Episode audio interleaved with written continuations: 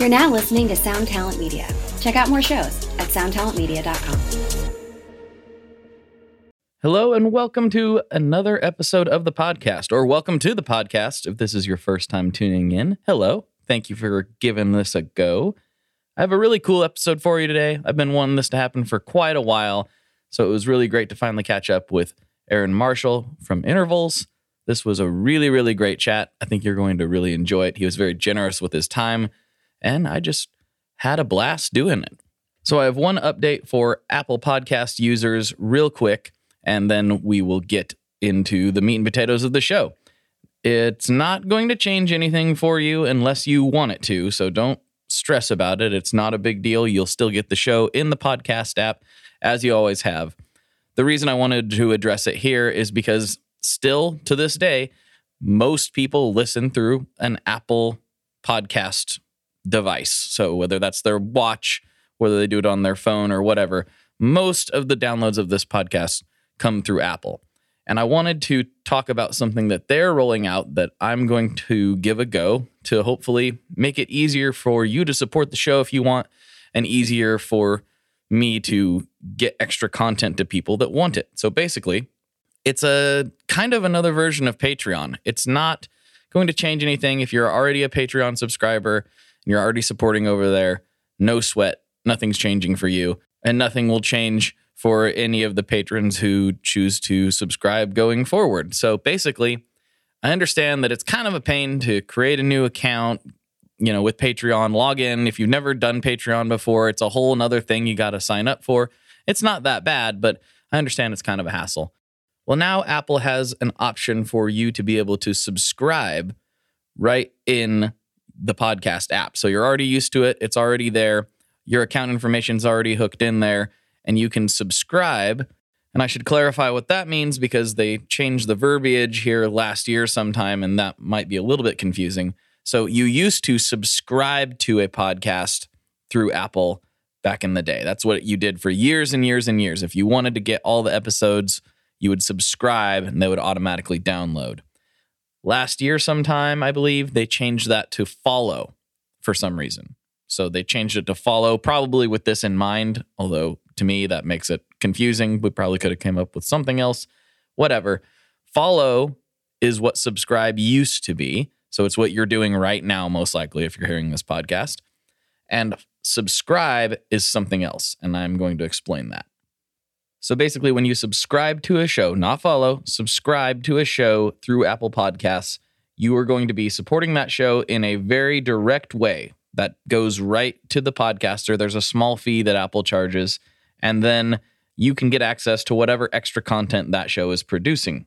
So I'm in the process of setting this up. It should be live and up as soon as this podcast publishes.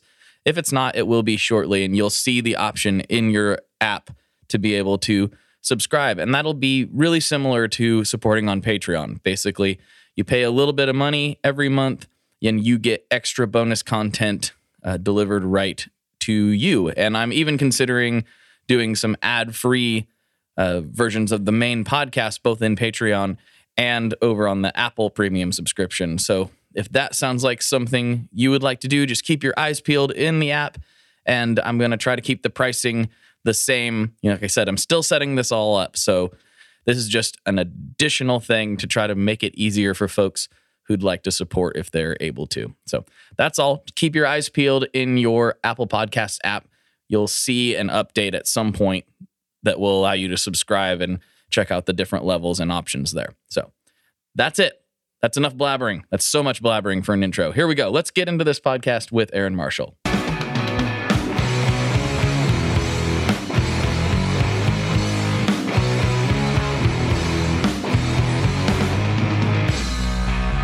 Hello, everyone. Welcome to another episode of the Tone Mob Podcast, the show about guitar stuff, occasionally, sometimes. I'm your host, Blake Weiland. With me today, I have somebody I've been wanting to talk to for quite some time, Aaron Marshall, otherwise known as Intervals. What's up, go dude? Dude, I said guys, but there's only How are there's you? only two guys here. Here we are. It's just us, I think, for now.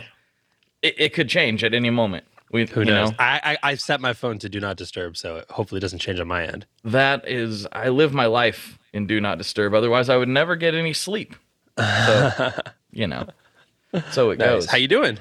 I'm doing great.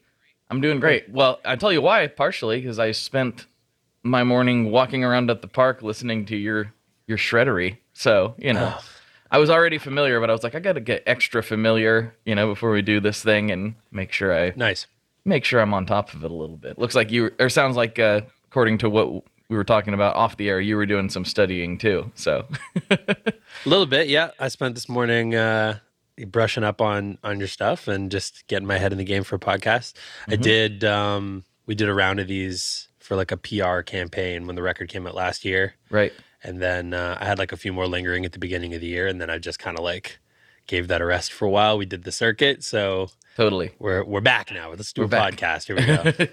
More casts, more blabbering on the internet. That's just what everybody wants. No, I'm I'm down. This one's got a good spin too, because like most podcasts will get nerdy, but sometimes they're not always like geared specifically towards that. But you have a pretty particular angle, I think. So I like that. Yeah, yeah. The angle of we're gonna talk about pedals and aliens, you know, and who who knows Dude. what else, whatever else comes up.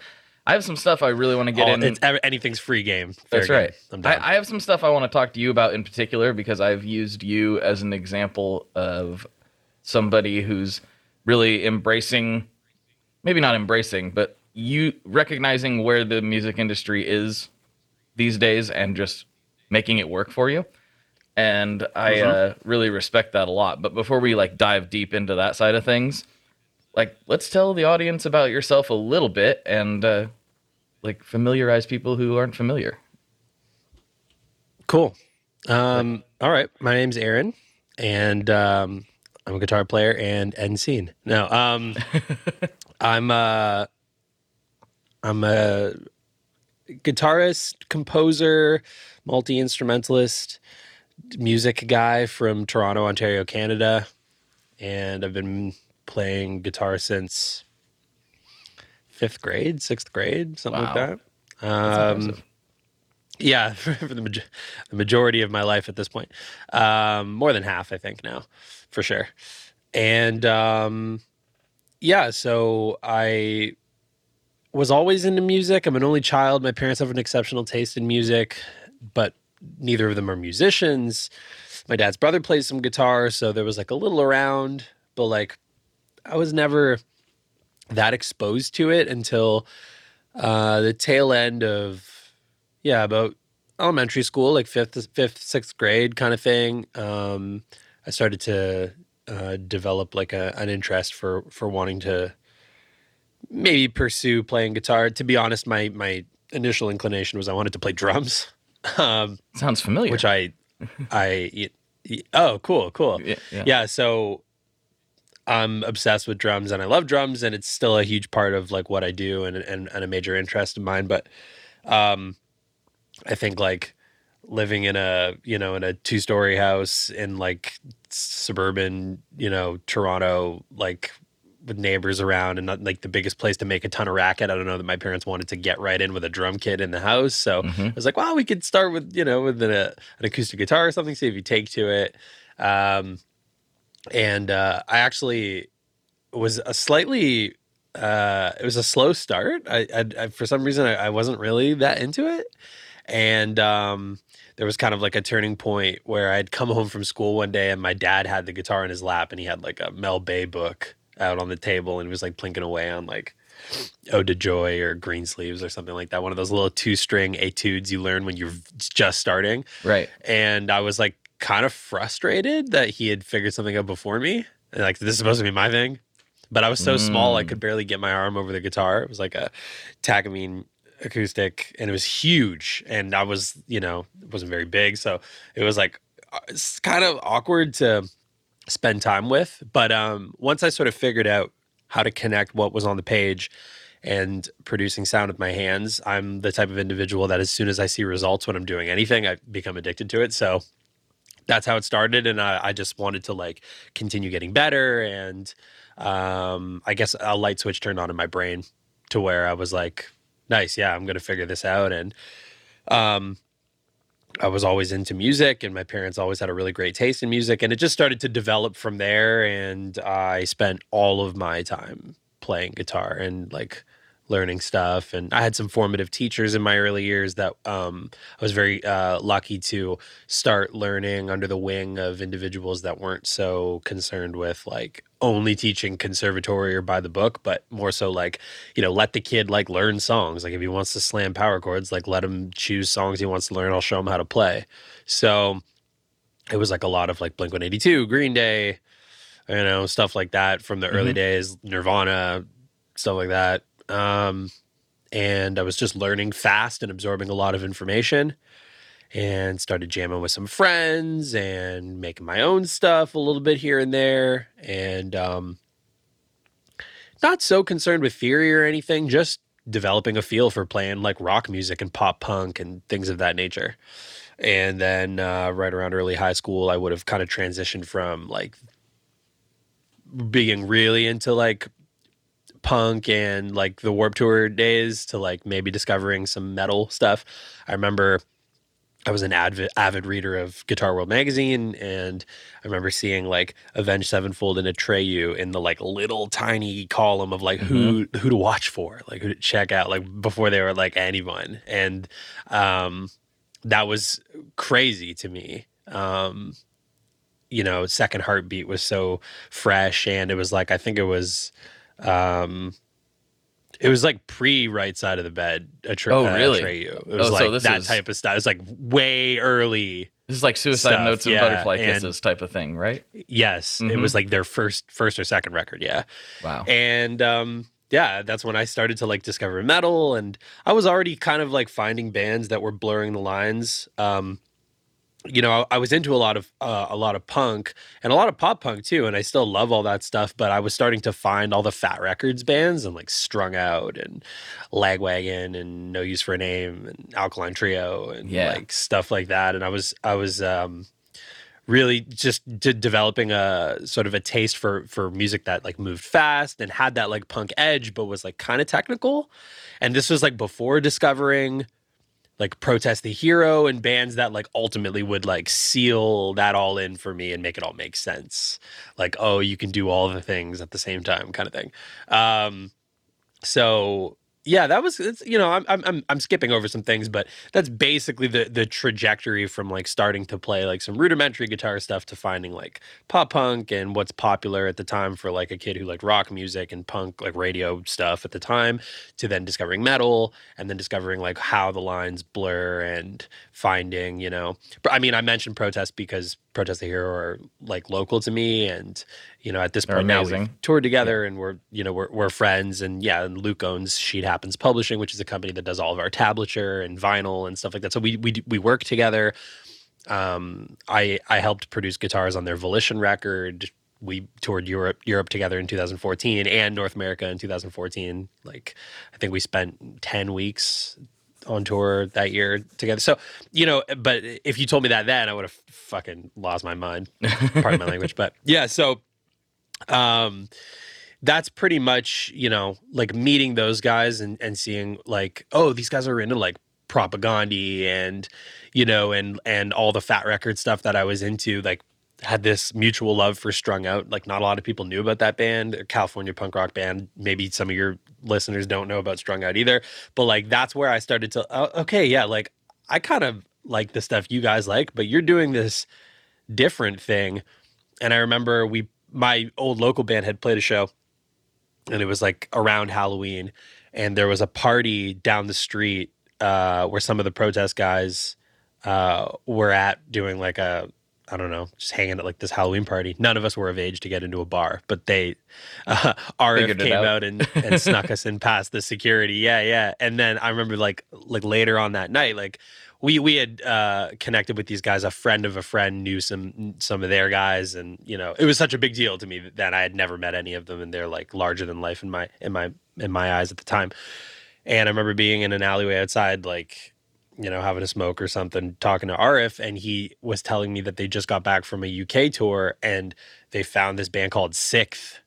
And it's like, oh, you got to check this band out. And, you know, we've never seen anything like it. It's like all the crazy stuff that we're into, but they also have this wild metal shit going on, downtuned guitars and crazy stuff. And equipment I've never heard of, like all the Black Machine guitars, and these are the early days of the Axe-Fxs and all this. Yeah. I, I just my mind is exploding at the time, and that's how I I kind of like you know found my way into the early days of like the progressive stuff, and this was before I had discovered like what Misha was doing on SoundClick, uploading all those early bulb demos and everything, and then ultimately friends of mine in Toronto um, in a band called Structures, uh, who is local to me here, and like my old local band used to play with their band before they were called Structures and stuff.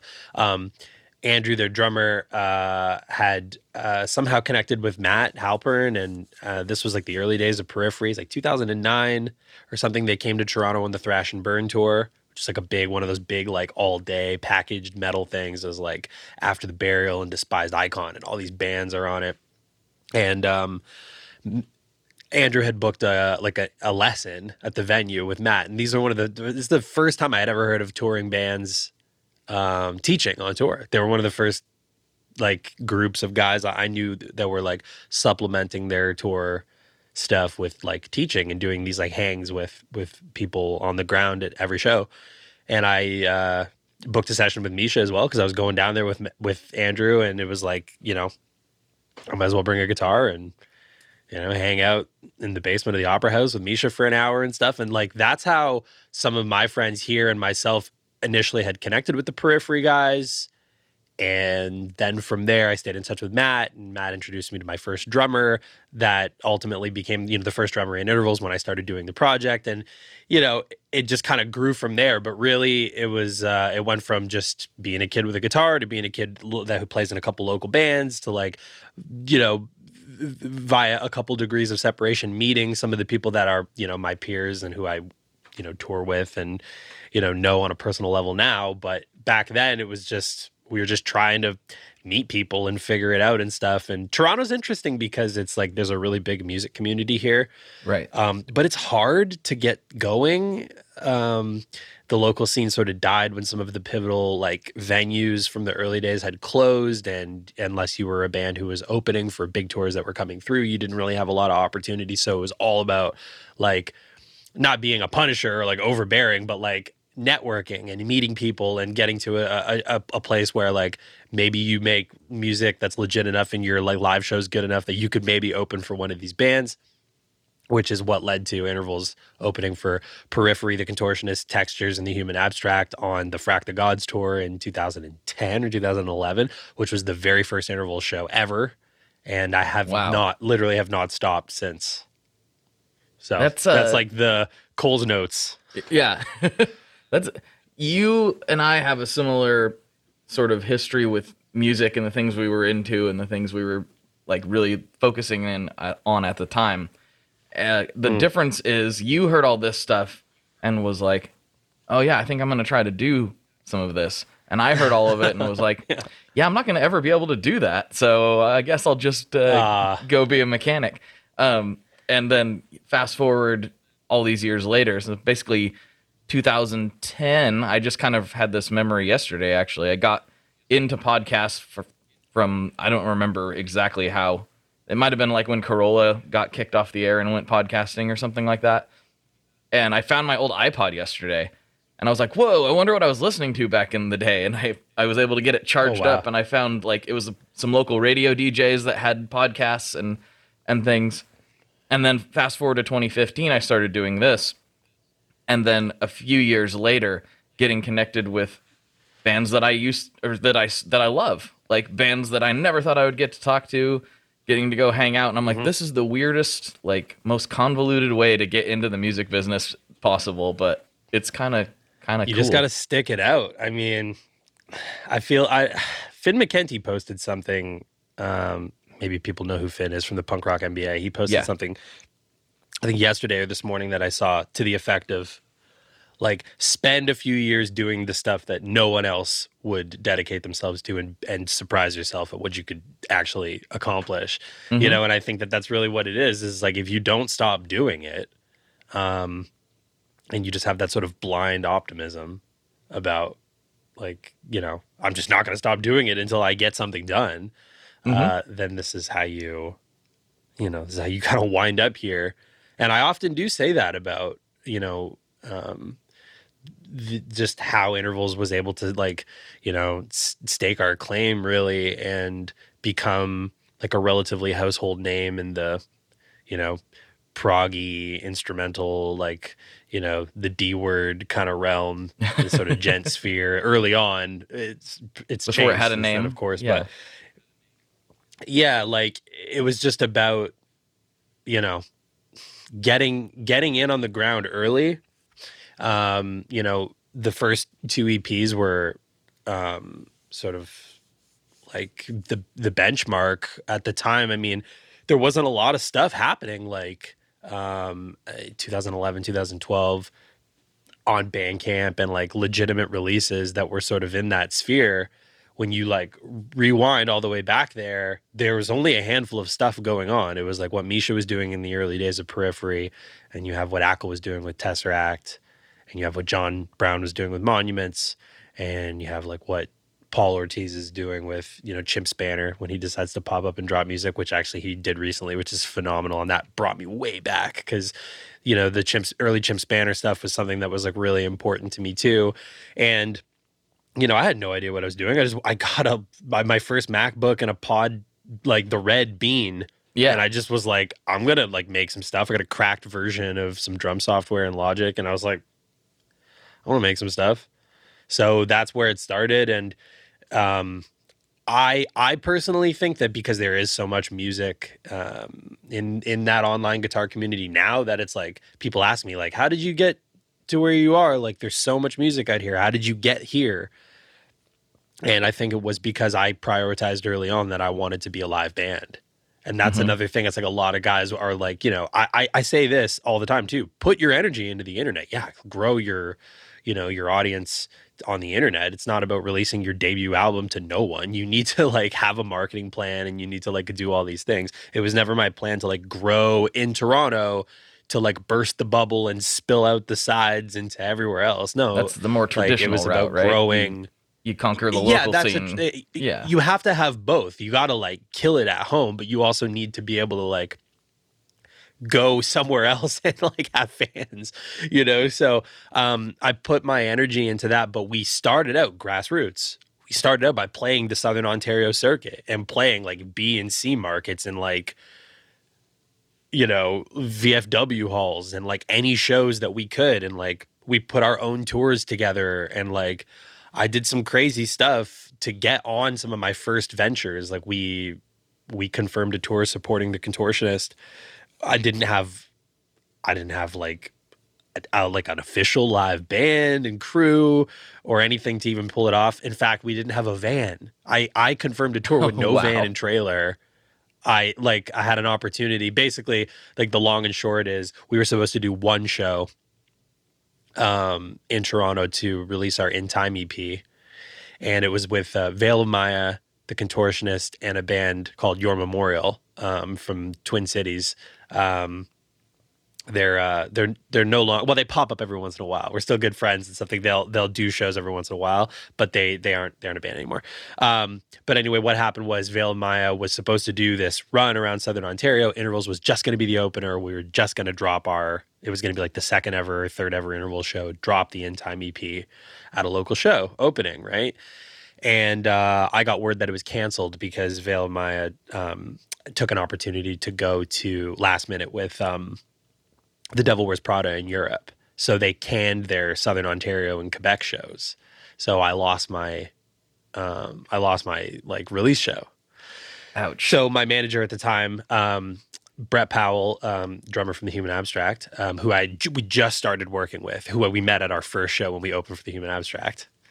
A lot of lot of details here. Um, we were planning to you know, just just have this release show, and I was pretty like heartbroken that I wasn't going to get the opportunity to do it. So I hypothesized that Southern Ontario promoters and Quebec promoters probably don't want to lose these shows.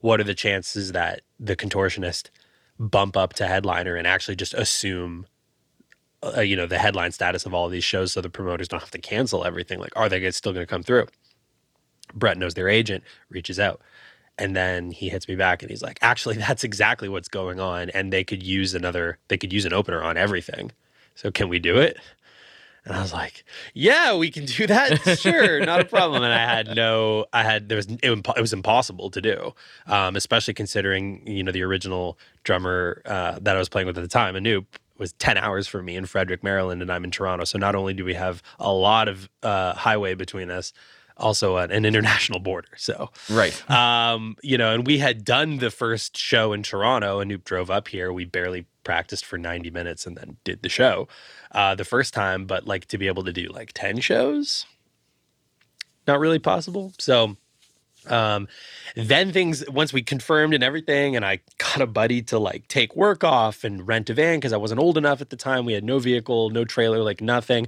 And then Anup told me that he actually had an opportunity to go to Europe to play drums with Jeff Loomis. Oh, geez. I lost my drummer. Oh no, I lost my drummer.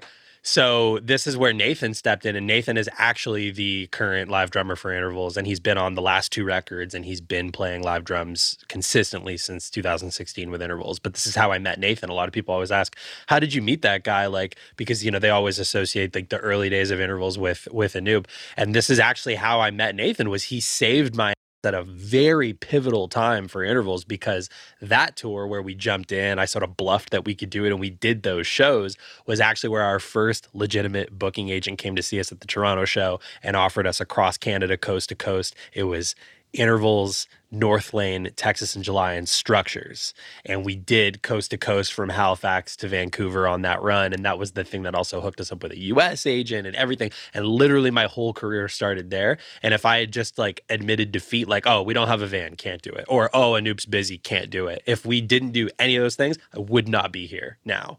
So that's like some of the, those are some of the early moves that we made where I was constantly like punching above my weight and agreeing to things that I were certainly not possible. I did some crazy stuff to make that happen. So, yeah. I mean, apparently it is possible though, because you did do it. It's po- you know? It's possible. You did do yeah. It. It's just when I look back on it, it stresses me out to think that I just was like saying yes to things that now would like make my head spin. Um, but different different vantage point at this. I, I worry about other things now. So of course, of course. Now, it, it's uh, something that my friend Dewey, who does the Peer Pleasure podcast, he's said a lot. Um, he did this crazy show with Fat Mike, uh, where he oh, ended cool. up like flying down there and hanging out with Mike in his pool while they were recording this podcast, and it's just this insane story. So but his thing is like, yeah. say yes to everything. Just say yes, and then yeah, figure out how to make yes it happen. Obviously, there's times where things are just straight up, literally impossible. Like you know, I'm in Africa, yeah. I can't get to Toronto tomorrow at 9 a.m. It's just not physically possible. But there are things that are exactly. just hard. You know, there are things that are just really hard to do that you. But there's a solution might, somewhere in there. You just have there, to. Yeah.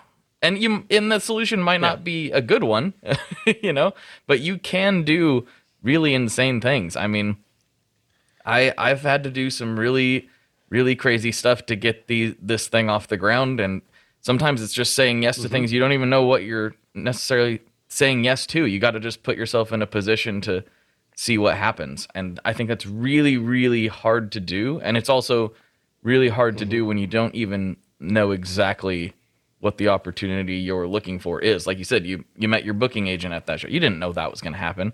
You just knew that you needed to play these shows and get in front of people. You didn't know Absolutely. that was going to be this turn. And I just point. knew that it was I just knew it was an opportunity. And and and at that pivotal moment in a in an artist's career, any artist's career early on, mm-hmm.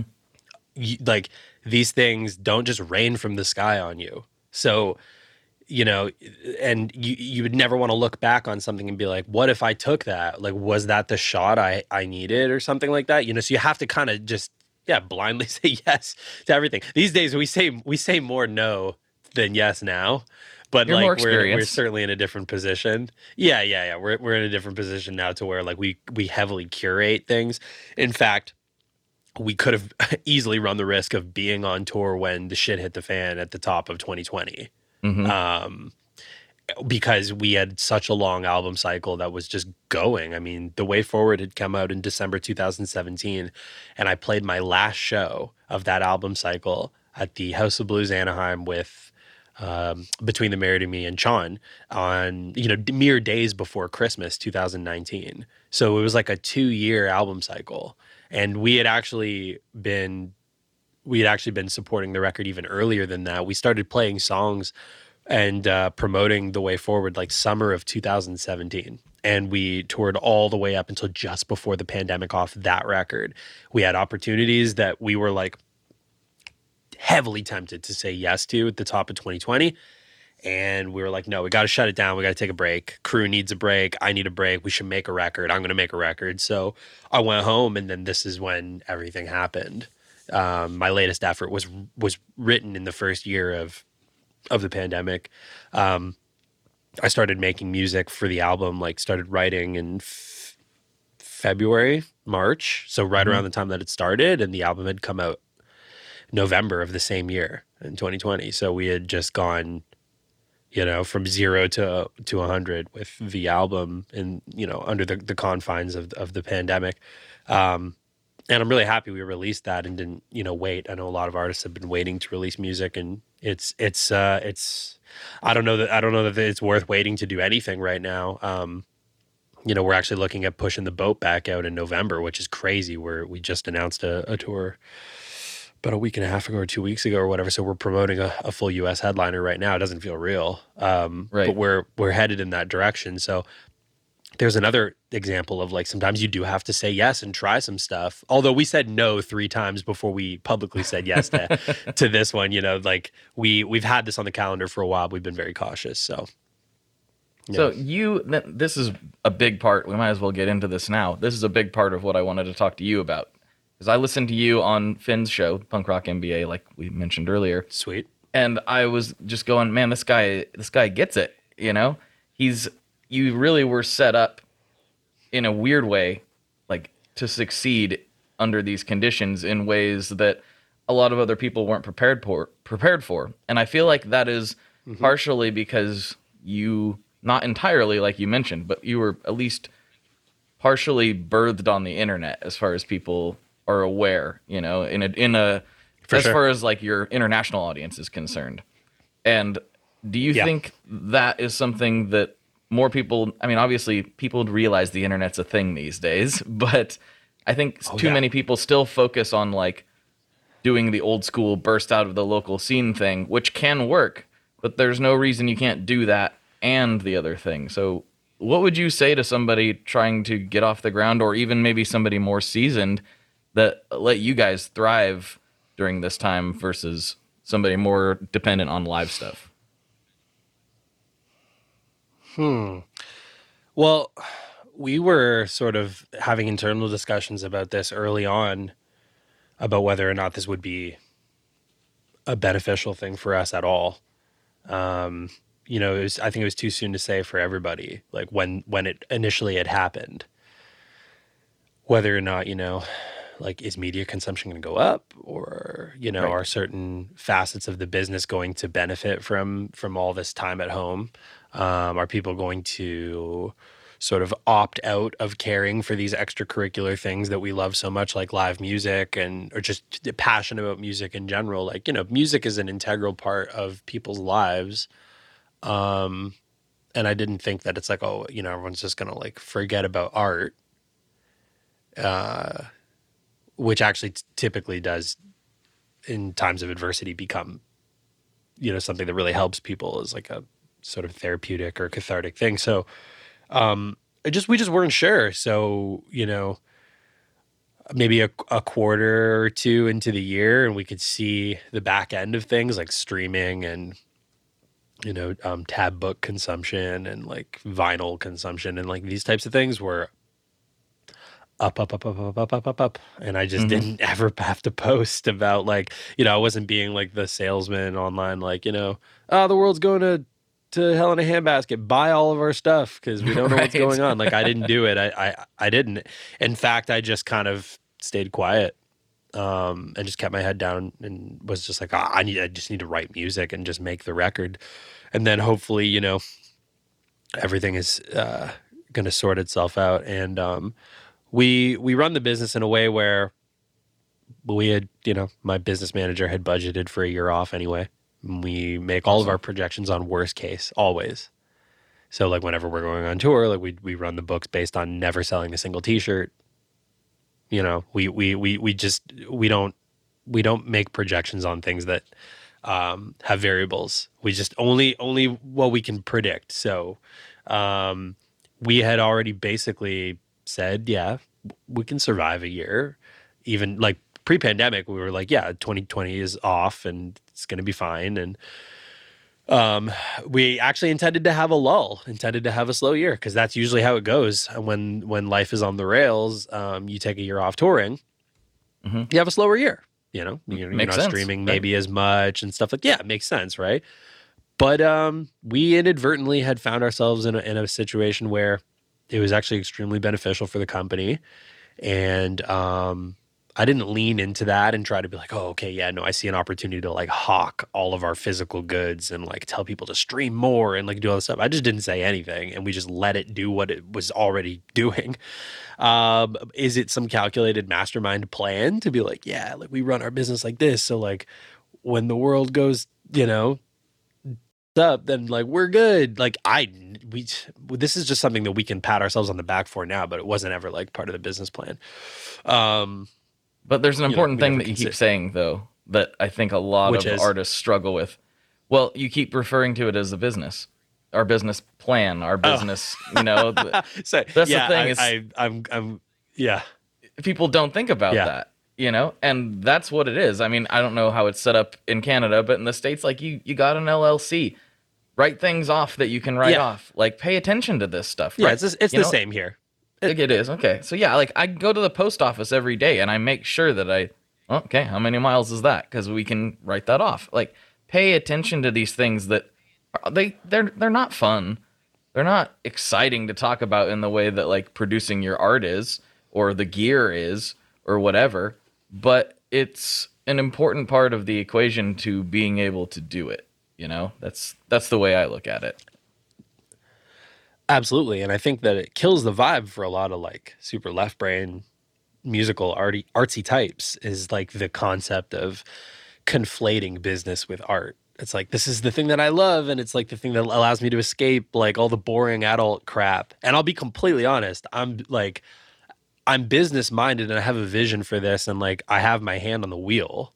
Yeah, but um, I'm not the guy running the books and like doing all these things. Like, you know, I have a I have a very synergistic relationship with my manager, who you know, Rich um, Richard Fernandez. He um, works on Protest the Hero, Silverstein, August Burns Red, bands like that. Um, we we have this amazing relationship. We've been working together since 2016, and um, you know, I bring him ideas or we we we have conversations where I can just be the visionary and then, you know, Rich does that thing he's so good at, which is like carrying out all of those things and seeing the menial details through. We also have a, a phenomenal um, business manager slash accountant who helps keep that in check and allow us to, you know, to make thing decisions that are realistic. You know, give us good news and say, ah, you could afford to do more here, or you could, hey, watch out, you should probably do a little less there. So we, you know, we have our systems and our way of doing things. I was flying by the seat of my pants in the early days. I mean, I remember just coming home from tours with piles of receipts, uh, pre pre incorporating, and and and we were, you know, running everything as a as a sole proprietorship, which is, if it's any, you know, if if proprietorship is anything like it is uh, over on your side of the border that, that is like here it's like i was synonymous with the business. Like if there was a liability issue or anything and we were touring heavily with crew. If anything was to ever happen it was me. I would lose everything. Right. so we did this for an extremely long time. I had a different accountant and everything and was getting some bad advice really. We were way too too uh, far gone to have been doing anything like that. When I look back on it, it was very risky. There was a lot of liability because, you know, uh, really at the end of the day, we were operating like a big business, but the accountant was like, well, you can get some tax benefits if you just don't incorporate yet and do this and do that. But like the the liability type stuff was nuts early on. The fact that we were in a van and trailer with all this equipment going coast to coast and in a different country, and we've got guys that were paying, and like any one of those dudes could get hurt and turn around and sue me, or something could happen at a venue, or we could like you know, get in an accident, and we did get in a freaking, you know, I've ha- been in a van flip, so it's oh, like oh geez. it's Oh yeah, yeah. The night our out, um, the AVW record came out in 2014. We were on our way from Des Moines up to Twin Cities, and it's like 4:30 a.m. and we hit some black ice and we rolled with the trailer on everything into a snowbank. Wow. Everybody Oh, yeah. okay, I assume? Yeah, Okay. yeah, Wow. yeah. We're good.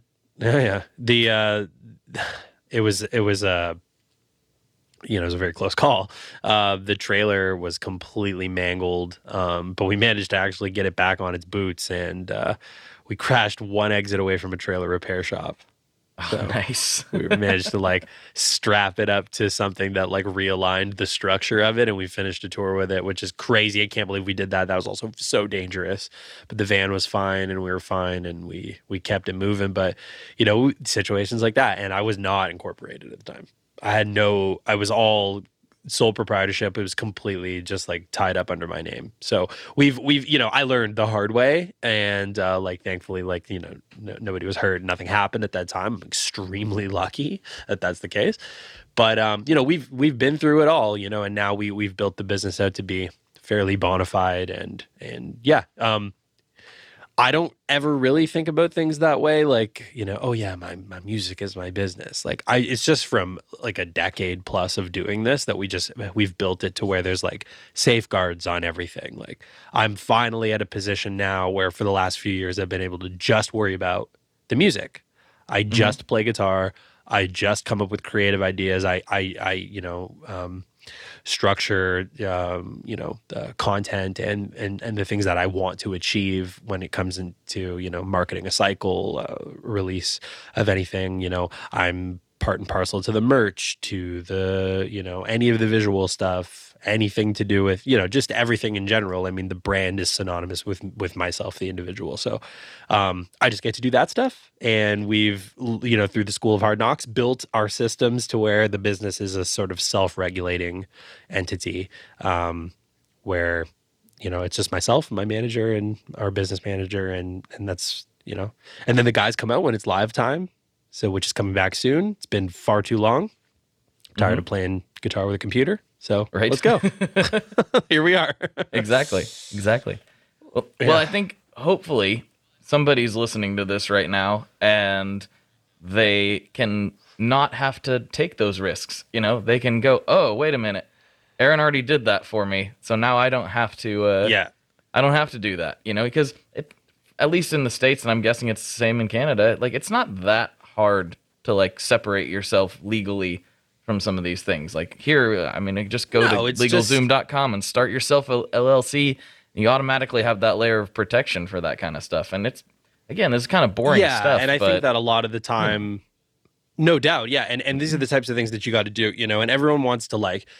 A lot of you know, guys in bands and stuff, or people that like tour, or play shows, or whatever. Everyone knows, like even guys just from their hometown who play like some regional shows, and they're like, want to big brother you or son you or whatever and say hey do this don't do this don't do this do this do, don't do this you know and i took a lot of advice early on. I mean if the the number one piece of advice i took from any of the bigger bands we started touring with early on like i remember being on tour with uh, our first us run. Here is a weird one. Um, misery signals the color morale intervals and the kindred that was a Okay. interv- that was a very interesting uh very Yeah. interesting tour um but i love misery signals i've been a fan forever and i just i adore that band so that was a big deal for us and stuff but i just remember being out there and you know they were at a strange point because they were coming back from a hiatus and the band's always been a little on and off and stuff and you know we had conversations about like if you don't do if you, if if there was one thing not to do unless it absolutely was in your favor do not take a deal Mhm. you know and um, that that's something that we've stayed true to the entire time intervals is 100% independent so this is all completely funded from the early days of the fans via bandcamp all the way through until you know now off the back of entire you know barring a few regions like world tours you know we've pretty much done everything so um huge piece of advice you know Yeah. uh things like that yes if somebody tells you they want to manage your band and you can just PayPal the money here on this. Don't stop. don't do it. You know, it's like these types of things that don't like these are the types of advice that like I think early on like really make the difference.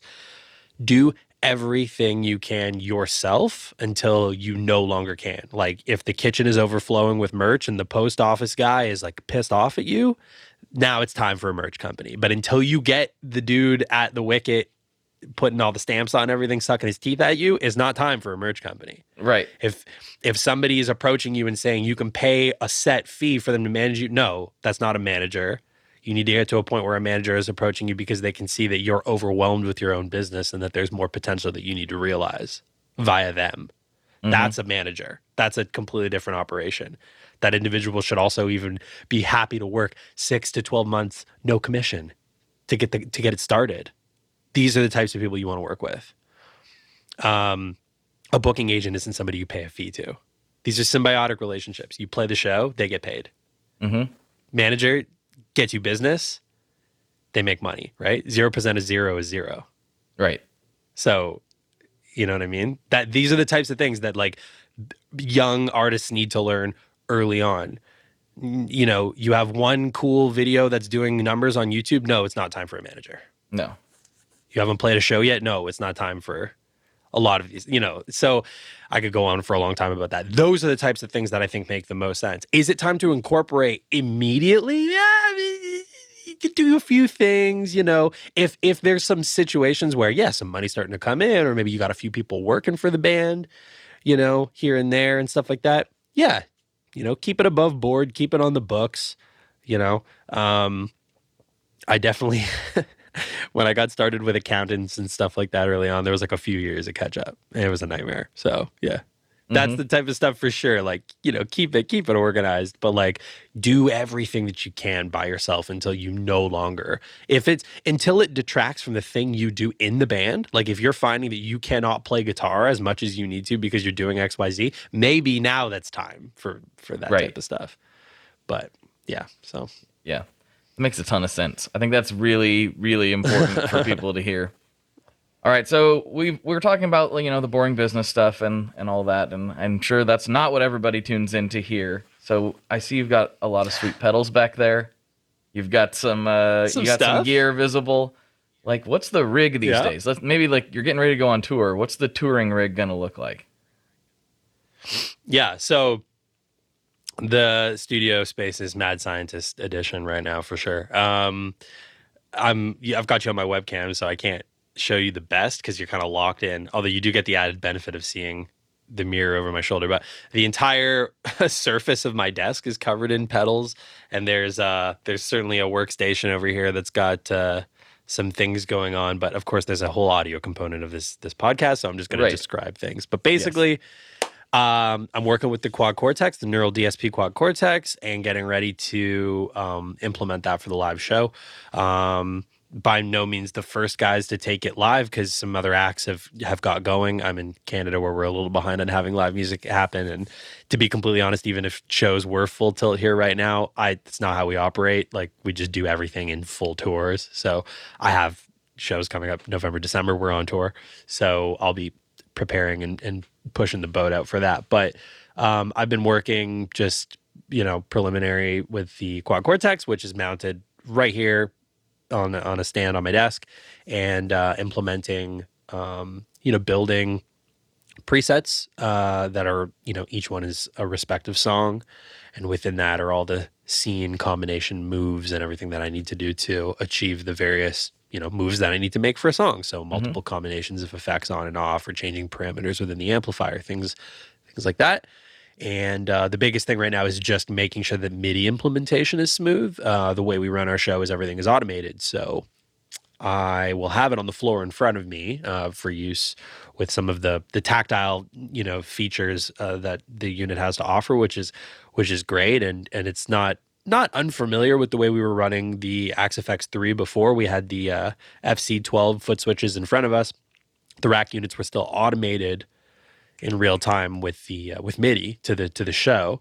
Um, but if I ever needed to like kick a block on and off just to be spontaneous or tap the tuner on or do whatever, I had had it at my feet and at the ready. With Quad Cortex, it's a very tactile type thing. So I'm not doing so much like block bypass or kicking like you know stomping blocks on and off or anything like that. But there'll be an expression pedal or two um, to for use with uh, you know maybe just like assignable per preset. So, you know, I might have like a an octave or whammy type situation assigned to one. Um, and then, you know, I can do everything from basic things like volume to if I want to get weird and do stuff like, you know, assign gain to something for like, you know, dynamic control over my gain level or something, I can do that with an expression pedal. But the rig is going to be quad cortex. And uh, I had a grandiose idea of implementing some other devices surrounding it because quad cortex takes pedals so damn well Mhm. uh, that I really did want to incorporate a bit of a hybrid rig. And I've wanted to do this for a long time where you have physical pedals like analog hardware incorporated with a modeler. Um, you know, just to satisfy the nerdery in me, but to also have, you know, like a, some unique approach to um, how I'm getting some of my sounds. So, um, the initial idea for the rig was to have um, the Chase Bliss um, uh, Benson uh, preamp Mark II Oh yeah, yeah, yeah. uh, in front in, in front of the quad cortex. Uh, so, you know, the idea there would be using MIDI to recall infinite amount of drives that I could have, you know, from an analog standpoint, feeding into quad cortex because the front end of quad cortex takes pedals so well that rather than capturing them and spending all my time like cataloging things and like putting them in there per preset, which is certainly a functional way to do things, and it probably is how I'm going to do it. I wanted to have um, the Chase Bliss preamp Mark II um, in front, and then just send everything, um, you know, CCs or, or program changes to to uh, allow for the the different uh, changes in the gain structure before the quad cortex.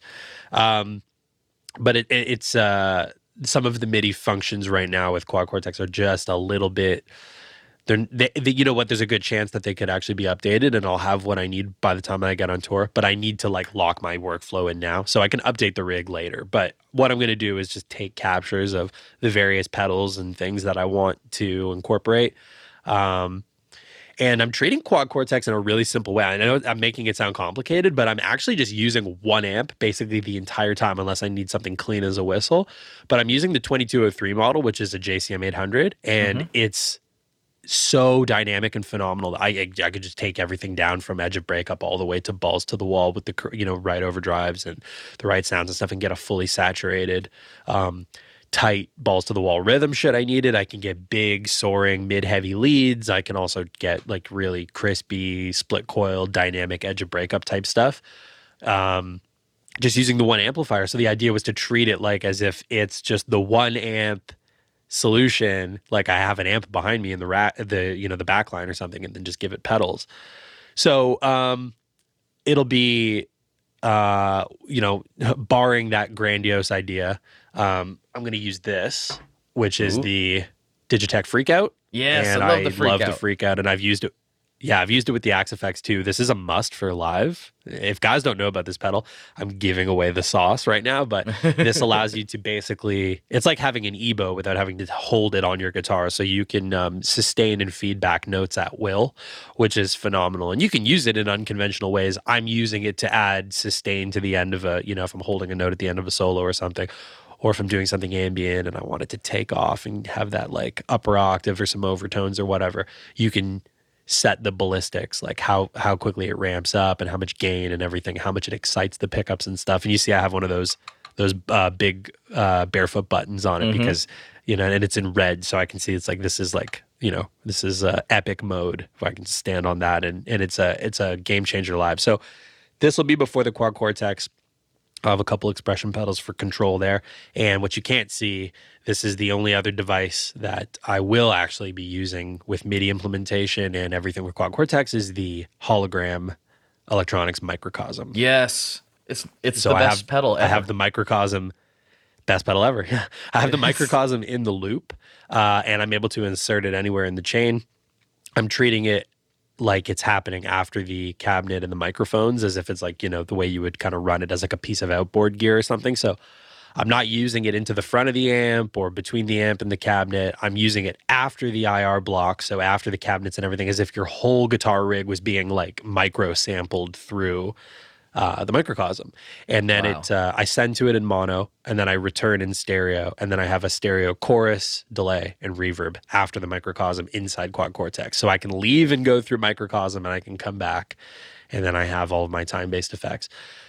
and that's pretty much it. We'll use the additional outputs to drive um, some Seymour Duncan power amps, the Power Stage um, 700s in the rack that we use to drive cabinets on stage. We're going to try something different this tour where we do uh, each guitar player will be on a pair of vertical 212s and mm-hmm. uh, will be both in stereo on the stage to have an accurate representation of how we treat the front of house. Because typically we'll have, you know, one cab over my shoulder and then you know the other guys on coming out the other side of the stage or you know wherever so if you're standing at the barricade and you and the pa is pointed over your head like in a smaller club or something a lot of times you know people be like oh you sounded so great but i only got so much of travis's guitar or i could only hear you i couldn't hear travis.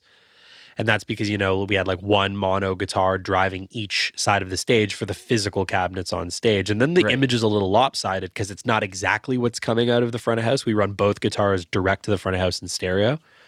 So we decided at the end of the last cycle that what we wanted to do was implement uh, some sort of solution that represents the image off the deck, like right off the stage, that represents the, you know, yeah, what's going on in the front of the house.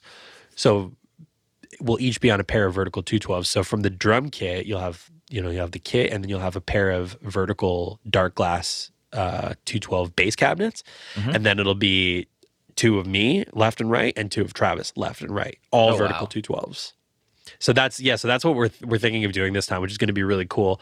Quad cortex for for everybody, including bass as well. So we're we're all adopting it, and um, it's been amazing. You know, it's it, it is in its infancy, so there's some features, but I I'm actually in a Slack group with the guys, and like as I uncover MIDI bugs and things like that, or anything that I'm finding, I'm able to turn it around, and they're writing tickets and generating like corrections for like a lot of these things. I tend to be really demanding with the way I work MIDI for these devices. I did it for years with the Axe-Fx. I recreate the album to a T. So it's like if there's a moment where the band drops out and my guitar is like a lo-fi filter with a light reverb, and then we kick back in and I've got like different effects on and things. I treat everything as if it's the studio live. So okay. every move is happening and I'm playing it all, but the effects are changing in real time. So are you so you, you have all these pedals. You obviously really like having the physical thing as well. Oh yeah, that's when a whole other side of things too. I got a ton ton of pedals that I'm I'm I'm capturing and using with Quad Cortex while while I prepare. Yeah.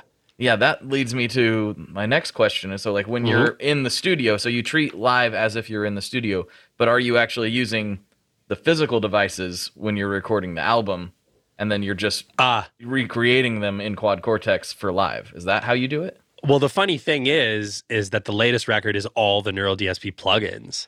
so okay. Didn't even didn't even use anything physical. The guitars are all 100% digital, which is really funny actually, because in the pat for the past two records, we've tracked the uh, you know we've done the the you split your D, DIs up, use a modeler to do the scratch tracks or to kind of like a ghost track, like a guide track, so you can capture your DIs and everything, and then we reamp through physical gear later um, pedal chains and amplifiers and stuff. The thing is, is I just feel like something gets lost with the reamp thing. I'm just not that in love with reamping. I feel like a little bit of nuance and a little bit of performance is lost. I'm sure, yeah, you could have the most optimized setup for reamping and any degradation or loss would be negligible, but it's not my favorite workflow. So we saved a lot of time by basically, you know, using the plugins to have our tracking tones within about a 10% tolerance of mm-hmm. like you know like if the sounds were on 90% while we were making the record like when it came to the mix we might have like gone in and moved the 57 on the digital cabinet a little maybe change the mids or like up the gain a little on this or that or whatever but everything stayed the same. We never did any drastic changes like oh we tracked with the Fortin Cali plugin but now we're we're over here on this plugin. Like everything stayed exactly the same. And that's because in the pre-production phase you know, I know what kind of sounds I want. I know gear well enough to know, like, oh, this is like a split coil thing. I want like a British thing on the edge of breakup, or I want this amp for this sound, or whatever. Um, we don't have to like reach in the bag and like try all these exotic things. I'm within a certain, I'm within striking distance of everything at all times. So it, it, it made life easy to just use the plugins.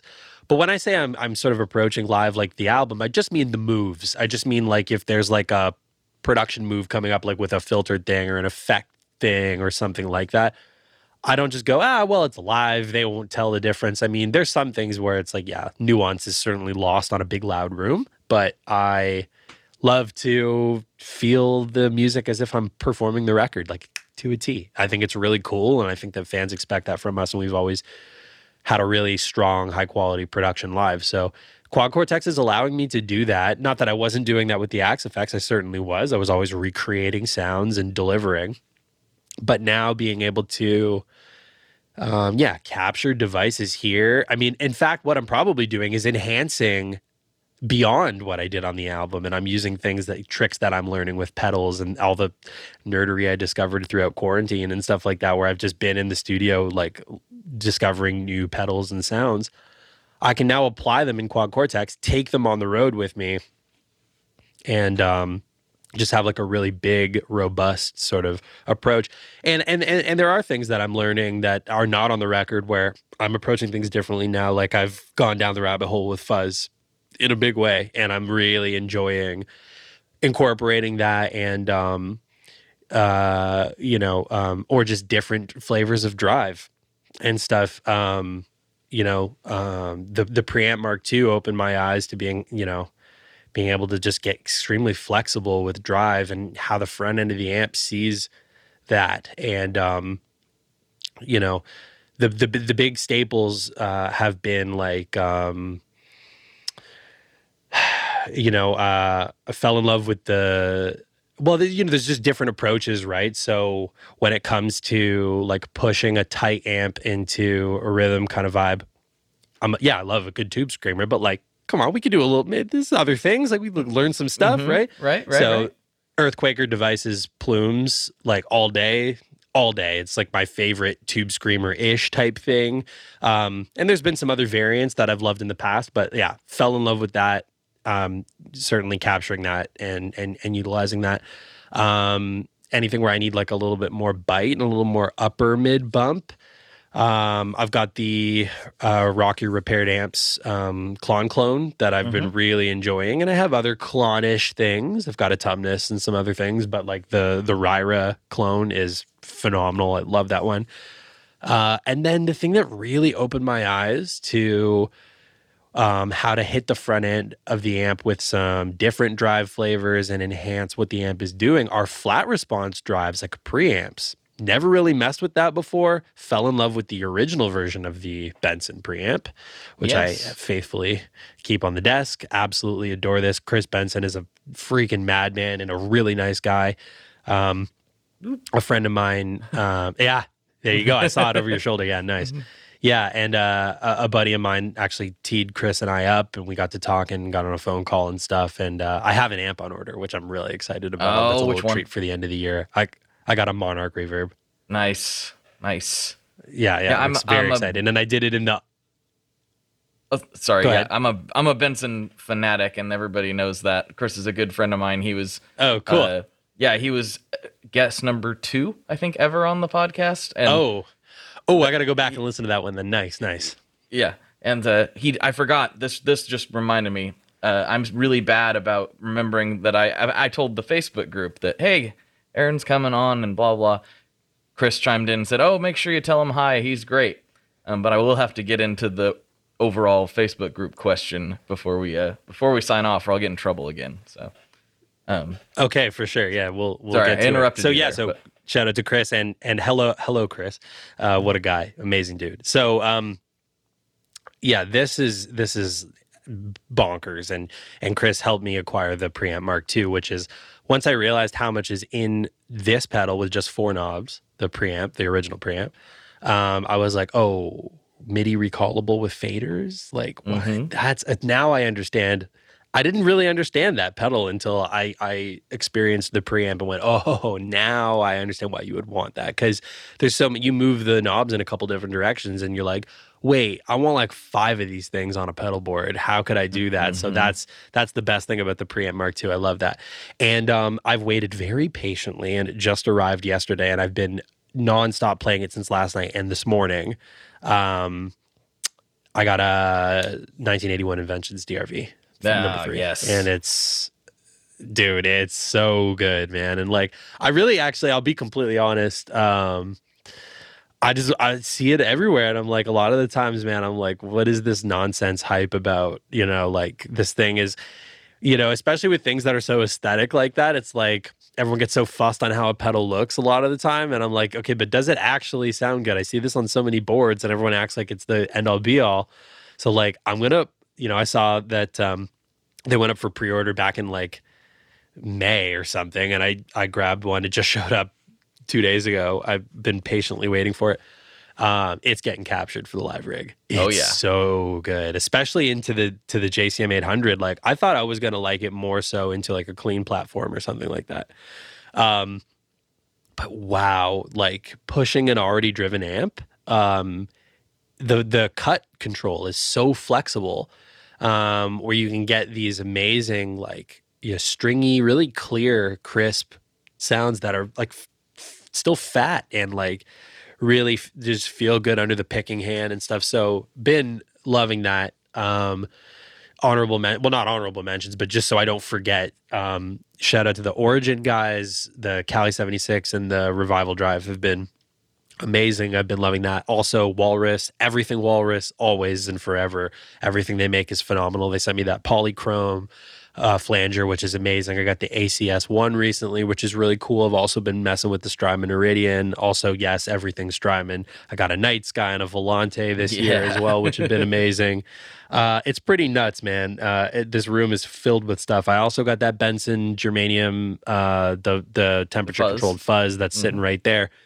Um, Lawrence Petros as well, the LPD pedals. This is the uh, the 87 Deluxe. I love that, and he just dropped that uh, Embers um, limited edition overdrive, which he sent me months ago. I haven't been able to talk about it, but he he just launched it and it's sold out already. That's makes such uh, cool That's stuff. been phenomenal. Yeah. Yeah, yeah. The anything LPD is amazing. I really want to check out the reverb. Um, I'm bouncing all over the place, but I'll leave it at this before we move on to. I'm sure there's other things you want to talk about, but the the the last like really pivotal thing that I got that it's not necessarily so functional with the modeler, but from a you know if you're chaining up pedals and you're using a bunch of cables and you're going in a bunch of different directions, you probably know what I'm going to say. But the uh, 29 pedals EUNA is I never want to plug my guitar into anything that doesn't have that involved. Again, unless it's just a modeler or something, you're running, you know, 20 feet of cable into it. There's such a high, um, you know, there's just such a quality buffer and so much flexibility on the input of the quad cortex that it's not necessary. I, I did mess around and uh, throw EUNA in front of the quad cortex to see if it was necessary, but it, it just kind of isn't. You know, there's some EQ advantage to that, but like you don't really need it in, in modeler land. But man, oh man, with pedals, uh, EUNA is a game changer. So really enjoy that, and um, I just I don't understand what's happening in there, but I just know that I need it forever. So that's a great that's a great pedal. That's Yeah. all you need to know. You don't need to know anymore. There's magic fairies in there doing tone stuff. That's what they're doing, right? It's amazing, yeah. And then you know like. Beatronic stuff has been phenomenal. Those guys were really kind at the beginning of the year and sent me out a bunch of stuff. The Fat B is one of the most amazing overdrives I've ever played. Just makes the front end of your amp just cave in. Um, picked up that Bender um, from uh, JHS, which I really like as well for like the more raunchy stuff. Um, been really enjoying like Tone Bender style circuits, things of that nature. I'm just glancing around the room. There's things that I, I I want, but I'm controlling myself to not. There's like two that are on my list right now. I need more pedals like a hole in the head, but I uh, would love the Browne amplification protein. I don't have that, and that's uh, two of my favorite circuits. I love a good blues driver, and I I do have a, a Nobels ODR one, um, which I really like. But f- to my understanding, it's a more refined take on that circuit, and I love the Nobels. So the protein's probably amazing, and um, the other one is that uh, the Cornerstone, uh, the double sided one. Um, Oh, the, I want uh, that joint too. That's I not the forget- duelist. The, co- the no, is it the duelist? I know no, the Cornerstone is the um, yeah, yeah. I, f- I forget the just the about. model. Gladio You see it or everywhere. Gladio Um, or something. yeah, the Gladio. That's the one. Mhm. The Gladio preamp, the double sided one. Yeah. Um, I want. I want that bad. I got to somebody's put a capture up on the the Cortex Mobile, and I I grabbed it. It's been a nice way to actually try certain things too. Um, you know, the, I mean, the captures aren't. You know, it, there's something to, left to be desired because there's no control over them. They're they're essentially a snapshot. Um, but I loved the way it interacted with all my sounds, so I was like, yeah, that's a good one for sure. And um, the Hudson broadcast, is another one. And pardon me, I almost I almost got the Hudson, and a buddy told me to get the Benson preamp, and that's what's the sent me down the rabbit hole with the Benson stuff. So and uh, yeah, Chris is so amazing, and uh, I got that Monarch reverb in Yeah. uh, in the Aunt Gertie finish coming at the end of the year. Ooh. I'm excited It's gonna for be that. classy. Yeah, It's gonna be very classy. Yeah, yeah, Monarch I'm was really the first excited uh, about that. first Benson that I I got. It was like number fifty or something, and then uh, Damn. yeah, then the I got Vinny number one. That's what's behind my shoulder. That was I had him make that Amazing. after my son was born, um, and then it became a real Aw, produ- nice. production unit. And then I have not on camera, but the Vincent, the first Vincent he built too, which was something we had kind of brainstormed together, and he made just better than I could have possibly imagined. So I'm real real lucky because Chris lives in the same town as I do, and we've had this weird Oh, like, parallel trajectory uh, as far as like our involvement in the gear world goes. Um, he obviously got started before I did, but we both kind of have been, you know, bouncing stuff off each other for years. So he's he's he's a super good friend, and uh, it's cool that you guys know know each other because I didn't actually know that before he mentioned it. It's just kind of cool. Yeah, Sean at Edge of Breakup teed us up together. Oh, there you and go. um that's how we yeah, that's how we ended up connecting and um and we had a phone call and you know, um it was really like, hey, you know, um, Sean was like, you you two definitely need to, to chat, and Chris was just like, dude, let's just have a let's just have a call and nerd out. So, Yeah. um, and I had actually just ordered my my preamp um, before even talking to him, and then uh, we got to speaking on the phone, and it was like, dude, put me down for an amp and a fuzz, like yeah. let's go. so yeah, really really cool. Um, and we haven't even talked about the rabbit hole that is the analog synth world. The uh, that stuff is starting to uh, intimidate the guitar equipment in the room, but um, um, I'm waiting on a triple stand. Actually, there's a Juno 106 sitting in the corner over here too that needs to go with this uh, sub 37 and that Prophet 6. But Oh, I've been man. really, really enjoying that side of things. I've been been been going crazy this year. So learning new tricks, lots of stuff coming for new records and subsequent music and stuff like that. Really getting into um, allowing a lot of this stuff to you know shape a vibe and take me in a different direction. You know. Um, I never really feel like I'm at a loss for sitting down and composing music with the guitar, but I really, um, given the time, which I haven't had since the beginning of intervals because we've never really stopped. I've always just like, okay, take time, make a record, get back on tour. Like I never feel like I, I get the time to explore the way I want to. So this time has been beneficial for that. And I've, you know, I went crazy with just checking out all the things that I want to because there's no reason not to. And you can't stop me. Of So, course. Man, we've been going. This is I think I could talk to you all day. But better get into the uh the overall Facebook group question. And it was largely Okay, it, cool. it was kind of weird. They don't usually it's a bunch of different stuff, but this was all centered around the same general point, which was uh, I'll summarize what everybody was saying best I can from memory, but basically Sure. he's an extremely precise player and he ha- seems to have his style that he always works within. But does he take that to other genres? Do you tend to have you tried going in like have you ever played country or some some other totally off the wall thing from what people normally know you as? And do you take that precision with you or, you, or do you try to adjust to the genre? Hmm. Kind of a weird question but that was that was what they were Like, saying No, it's not weird. It's just a very specific and well crafted question. Um, like the thing is, is that I am uh, capable of functioning in in in a number of circumstances or scenarios. Um, I often did actually think that you know maybe around the time that I was finishing high school and before I was doing this that like maybe I would want to pursue the sideman route and just kind of like maybe try to figure out how to network in that world and get a gig or get gigs supporting artists and stuff because I really like that. As much as I like being the visionary, I also love not thinking. I love to just play. So um, I I would be very happy to function uh, as part of a, a larger production and and I all throughout high school I was in a music theater ensemble. So you know I, I I've done this before. It's where I actually cut my teeth was being part of a larger entity and not being the guy. You know, I, I've just t- taken the wheel out of necessity because nobody's going to do it for you. So I got stuck in a situation where I had to do it, and I'm the guy who has to do it. I live and die by it now. So, um, yeah, I, I'm, I'm I'm versatile in the sense that I I certainly can do that, and can I like rough it up and play with a little less precision? I mean, that's a nuanced it's very subjective what they mean by that because what, what are we talking about with precision? Like are we talking about like just not caring so much? Are we talking about playing behind the beat? Like what are we talking about here? You know at the end of the day like my hands are my hands right? So yeah i play pretty on top of the beat. I play you know i'm pretty exact in the things that I, I i like to do or i like to say. But also when improvising and, and we do this in the context of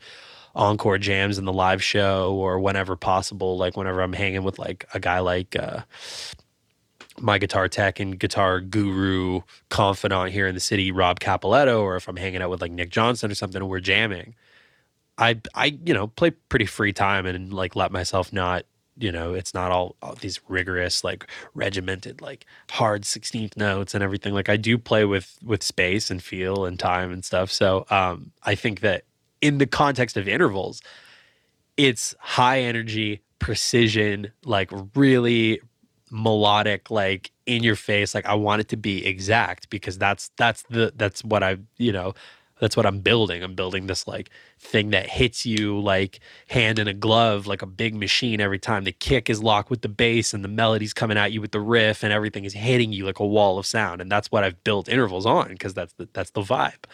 Um, you know, and uh there's room to explore and head take that in different directions. I mean, it is progressive rock slash metal, and there are moments that are definitely more colorful and loose and fusiony, and then there's moments that are definitely more riff driven and exact and precise. But as far as me in the context of other genres, yeah, I mean, I'm I'm a hack when it comes to blues, but I have a few chops and I like to jam, so I'm down. Like I don't feel like a fish completely out of water when it's time to like bust that out or whatever.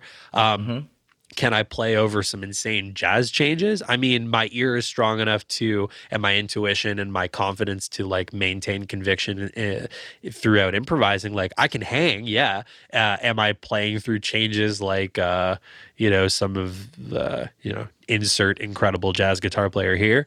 Um, no, I didn't. I, I just didn't take that time to do that. Do I understand what's happening? On an intuitive level, yeah. Can I reverse engineer and break things down? And do I understand the theory? Yes, absolutely. You know, I understand like, you know, uh, um, you know, um, target tones and modal playing and modal pivoting and, you know, key centers and all that stuff. Like, yeah, it, it's there for sure. Do I spend my time playing over standards and exploring changes? No. Do mm-hmm. I write myself changes in the context of my own music and and and try to draw a straight line through it doing what I do, like melodically and sounding like me? Yes. So for me, it's always about like staying productive in the context of of what I do. Um, I love doing other stuff. I would certainly be down to collaborate and do like other projects and do all that stuff. But because Intervals is a full time touring entity, it's the means to my end, lives and dies by me. This is what I do. I spend all my time thinking about this and and the music that I make and stuff. So if I could just like you know, if there was like, you know, 40 hours in a day or something, then maybe I'd have time to do some of that other stuff. But this is this is the thing that I do. So yeah. Um, but I'm down to hang and I'm always down to jam and I'm always down to collaborate and people are can feel free to reach out. And, you know, I love stuff like that, whether it's contributing on a guest solo or doing a co-write or something. And I've done that in the context of intervals. Certainly have done uh, there's a there's a co-write with my buddy Josh on the latest record. Yeah, it's in the style of intervals, but like, you know, I'm always down to collaborate. Did that on the previous record on the way forward with a Norwegian artist named Owain. He did all of the scoring and keys and stuff like that. And um, we collaborated on that side of the record. Um, and yeah, I mean, it's a, it's a, it's a long response, but uh, I can plug myself in. I'm only going to be me because that's all I can be and uh, can I loosen up and play a little with a little more feel and a little more behind the beat and not care as much? Oh yeah, absolutely. But if you're if you're looking at me going, well, what are you all about? Well, there's like 45 plus songs on Spotify that right now that tells you what that is, and it's like I'm pretty sure when you get to that point of a decade of doing that, that's what you're known for and like that's what comes the most like naturally and, and intuitively from that person's hands so i can only just be me you know what i mean so Mm-hmm. Totally. I think that was a good response. That's a. I don't know what else you could say.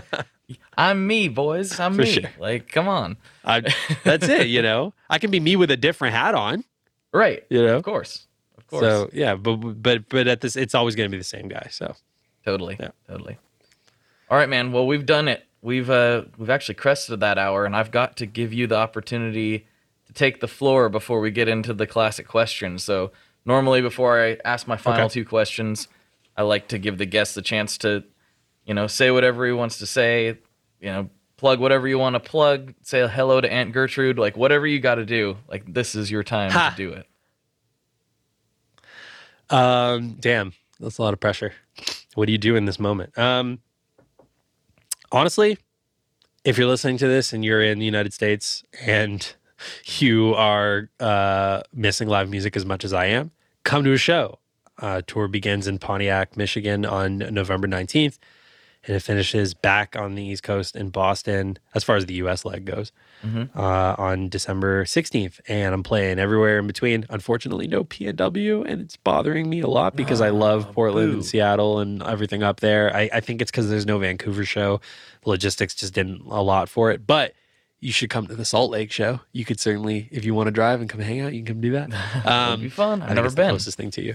Yeah. Oh, then come to Salt Lake. Let's hang. Uh, but yeah, so gonna be on tour. It's the first time post pandemic. This is wild. We're supporting Circadian exactly one year from its release. Really excited about that. We're touring with Thank You Scientist and Cryptodira, some phenomenal bands. We actually have a another band that we're adding to the tour, which is a surprise. We haven't mentioned that yet, but at the end of August, there will be an addition to the tour, which I'm really excited about. Super sick band. They have a record coming out in September. Really exciting band, really talented. So um, that's going to be really cool. And um, just looking forward to that. And, you know, uh, if you guys aren't following me on Instagram or any of those places, like please do so. Stay in touch. Would love to connect with you guys at a show. Uh, or just, you know, if you're not uh, up on your intervals tunes, jump on a streaming platform, check me out. Would really appreciate it. Um, and honestly, that's about it. Like, I'm just happy to have uh, weathered the storm. Pandemic isn't necessarily over, but I think that uh, we're sort of learning to adopt and and adapt and cope in some capacity. It, it seems like we're, you know, we're going to be able to get back out there and do stuff. Um, things are improving greatly here. It's been a grind. We were, you know, we've Southern Ontario was longest lockdown of in all of North America. Uh, everything shut in November and opened like three weeks ago, four weeks ago. I've Oh, wow. had I haven't been able to do anything except just be in this room. So if you're wondering why there's synthesizers and pedals everywhere, that's because other than stepping into a coffee shop for five minutes, that's been my life. So uh, happy to just be emerging from that and uh, getting ready to get back to what we love. We just announced uh, an amazing festival appearance uh, at Radar Festival in the UK for next summer. It was supposed to happen yesterday like Oh, wow. yesterday actually was supposed to happen yesterday but now it's being rescheduled to 2022 we're playing with dirty loops and haken and my buddy Plini and a ton of other prog artists and stuff. That's just one of many festivals that we'll, we'll be doing. We're going to roll out a whole europe uk situation surrounding that as well. We got our eye on the prize on other stuff.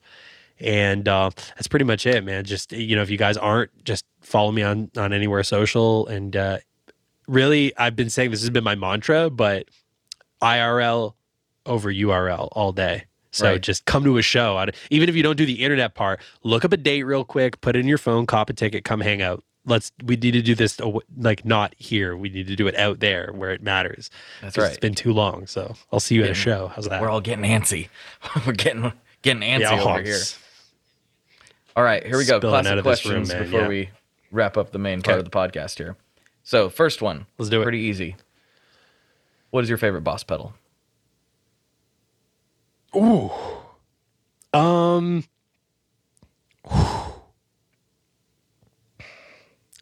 It's. I want to go with the sentimental, like my first one, but it's not my favorite. Favorite boss pedal. It's right here. What do we got?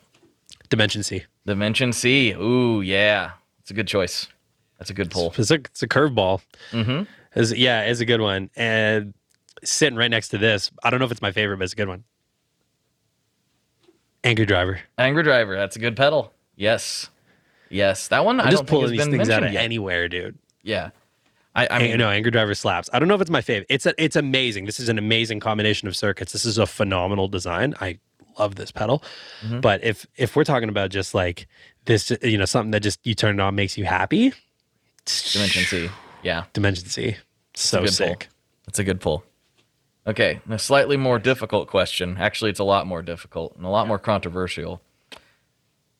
Okay. What is your favorite kind of pizza? oh snap. Yeah. Um.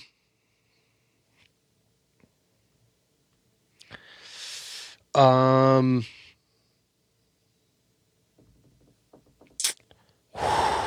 Doing these on video, I don't usually get to see gonna- I'm people's gonna- faces. So, you know, I can see the, the it, like gonna crept over your eyes, like, oh no, not this. Gonna rustle some jimmies on this one. I'm certainly gonna rustle some jimmies. All right. I there is pineapple involved. Oh, that's it. There's there's he's leaving. pineapple involved, but but but but hot peppers though. That's that's the Okay. thing that like makes that like justifies that for me. Makes so like work. yeah, I don't know, pepperoni, bacon, pineapple, jalapeno, or like or like Italian peppers or something like that. Mhm. I'm down. I never I never used to be into the pineapple thing, but I came around and and and, and for some reason I can't get enough of it. Um, it's usually like I don't know if it's favorite, but it's like it's such a go to, you know. Um, and if it if it isn't that, then it's just like the first time I ever went to Italy and I just had like a really simple basic pizza with prosciutto on it, just like a Mm. really straight ahead Mhm. just you know what I mean, like ve- with some arugula and just like really straight ahead, like basic pizza. Yeah. Like you can't beat that with the oil and the chilies. Like that's that's that probably is the one to be honest. But if you're out and like you go to a place that has a bunch of pizzas on the menu, like usually when I see the pineapple with the like the hot sweet thing, I usually do go for it. I, I have to admit I like it. So All right. All right. Yeah, I think we're about uh, there- there go. 50 50. Like, I think a lot of people think that it's like, oh, everyone hates the pineapple. Uh, but I really think it's a What? lot No. more, it's a lot closer to 50 50 how people feel about that than it is. Uh, it's, it's pretty close. My first time in Italy, um, I have some family that live there. I'm not Italian. They just my uncle works for the United Nations, and uh, we like right at the end of high school, my dad and I went over there to visit. They had moved there a few years prior, but we were there for two weeks, and like on the weekend in the middle, we did like a went to like a a villa kind of thing in like an olive grove and like stayed there for the weekend and it was like you know it's like a kind of like a a bed and breakfast type situation where like the family that owns and operates like cooks and for you and you eat with them and everything's Mhm. amazing experience Sounds awesome. and uh i told the one of the um uh the I, I believe she was the lady of the house actually I, it was her and her husband that that own and operate the place i explained to her that uh, because she was asking about what pizza's like in canada or in north america or whatever and i told her that you know italian pizza is so much better this is amazing like now i understand what like a traditional italian pizza is like this is so good. And i mentioned hawaiian pizza or like pizza that has pineapple on it and she almost had an aneurysm. So she like could not understand why because they're very particular about courses and what food groups are at different courses like Mhm. you know you don't have this meat with this sauce you don't have fish with this the fruit is has nothing to do with pizza at all what are you talking about like yeah so yeah it's pretty funny That's that's good stuff. I hope to get to Italy one day and have that exact same experience. I've not been over there. Oh, yet, you should. but- oh, I want to so bad. as soon as you can you need to go Mhm. so good we love playing there too it's always so good good food great shows Awesome. What more do you need? Good food and great shows. You don't need any more than that. That's what life is, right? That's what tour. That's what tour is. Tour is just like is the show sick? Nice, and then somewhere between that and is the food sick? Is can I get a shower? And then like other than that, it's like it's pretty good. nice, nice. So Well, dude, we've been at this for a while now. Um, hopefully, we still got a little Nice. time for Patreon, but I think we better sign off for the main episode. Let's do it. All right. For Aaron, this is Blake, and as always, folks, good luck and good tones. All right, there you have it. There you have it. I hope you enjoyed that episode, everybody. I super did. And you know what? We go at it even more. Well, that sounds like we're going to fight. We didn't go at it, but we really went into it over on Patreon and, as mentioned in the beginning of the podcast, the Apple Premium subscription. So there will be bonus content on both of those feeds. If either of those work for you, that is where you will get access to that and all of the bonus content that has been produced. There is so much stuff. So if you really like this show, if you need more of it in your life and you want to help support, you can go to Patreon or the new Apple subscription and check those out. And if you can't, I totally, totally, totally understand it. It's weird out there for everybody. And the best thing you can do, the best thing you can do for yourself, for me, and for your friend is tell a friend about the show. If this is something you really like, just you sometimes really gotta bring it up a bunch. You know, you don't gotta be annoying about it. But, you know, I have a friend who's very insistent that I watch Ted Lasso, and he tells me about it all the time. And I think Jason Sudeikis is, you know, great, and he's probably doing just fine. But I need you to be as enthusiastic as my friend is about Ted Lasso about this show because I, I will be watching it very, very soon. So, anyway, that was probably a really stupid example. But yes, please tell somebody about the show if you like the show and you like them and all that jazz. So, thank you all so much. I hope you're having a good summer and uh, I've got more for you. So, stay tuned. Check out Tone Mob stuff everywhere that there's Tone Mobbery available and it's pretty much everywhere on the internet. Facebook group. Well, I said that really dumb. Facebook group. There we go. YouTube, Instagram, all that good stuff. And please give my music a stream if you could. American Cyclops. It's up pretty much everywhere you stream music.